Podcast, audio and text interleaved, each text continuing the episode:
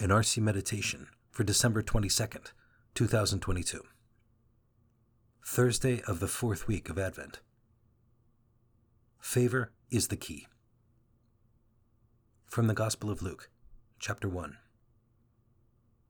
Mary said, My soul proclaims the greatness of the Lord. My spirit rejoices in God my Savior, for he has looked upon his lowly servant. From this day, all generations will call me blessed. The Almighty has done great things for me, and holy is his name. He has mercy on those who fear him in every generation. He has shown the strength of his arm, and has scattered the proud in their conceit.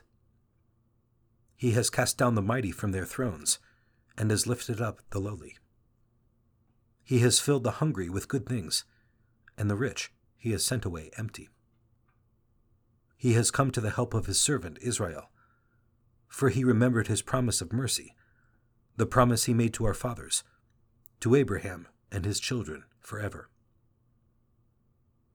Mary remained with Elizabeth about three months and then returned to her home. Introductory Prayer I love you, Lord, for you have loved me first. You have allowed me to see your provident hand in so many events of my life. How can I not believe you? These days of Advent have slipped away so quickly. You are almost at my doorstep, ready to knock.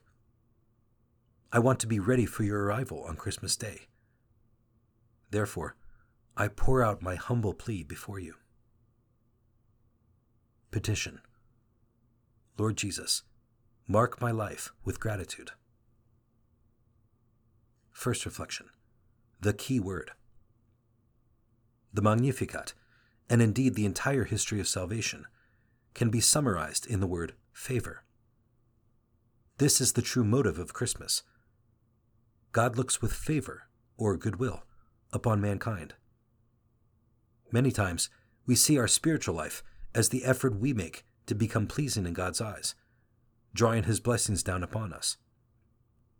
This would mean that in some way we bring about our own growth in holiness. This is not the case. God is never obliged to grant us His grace. We do not deserve anything from God. Our spiritual life should consist in presenting ourselves before God as we truly are sinners. By placing our weakness before His omnipotence, we draw down His favor to lift us up from our misery and to adopt us as his children. This is what happened as he looked with favor on the lowliness of his servant, Mary. Second reflection the gift of himself.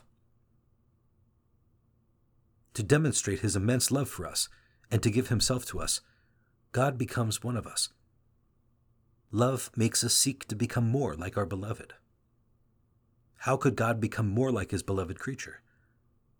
He not only became man, but he shared the lot of the poorest of the poor. Very few humans, even among the paupers, have been born in a stable.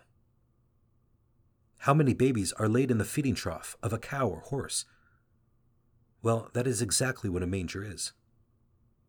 Though he was rich, he was God Almighty. He became poor to enrich us with his poverty. We need to ask ourselves what we are doing to become more like our beloved. What are we doing to imitate Christ in his gift of self? Have we learned to put aside our whims and fancies in order to do the things that are pleasing to our spouse, children, or parents? These are the ways to prepare ourselves for a grace filled Christmas. Third reflection Abundant blessings. The rest of the Magnificat is a glorification of God recognizing the favors he bestows upon those who love him. All generations will call us blessed. God will show the might of his arm. He will lift up the lowly, and the hungry he will fill with good things. We truly have so much for which to be thankful. The challenge of our Christian lives is to be mindful of our blessings and mark our actions with the seal of gratitude. We glorify God and we bless God when we try to respond according to all the good He has done in our lives, Then, in turn, others will call us blessed, because our filial attitude opens the door for God to enter in and do still more good through us. Do I count my many blessings often? Do I truly seek to repay God by cooperating? And am I aware that in return He will bring about still more good and bless me more? Conversation with Christ. Lord, as I prepare my soul for your coming this Christmas, I invite you to enter my humble dwelling. Please do not pass by without bestowing your blessings upon my poor soul. I need your grace. I will not leave your presence today without at least a crumb from your banquet. Allow me to thank and praise you for your infinite mercy as you look upon your lowly servant.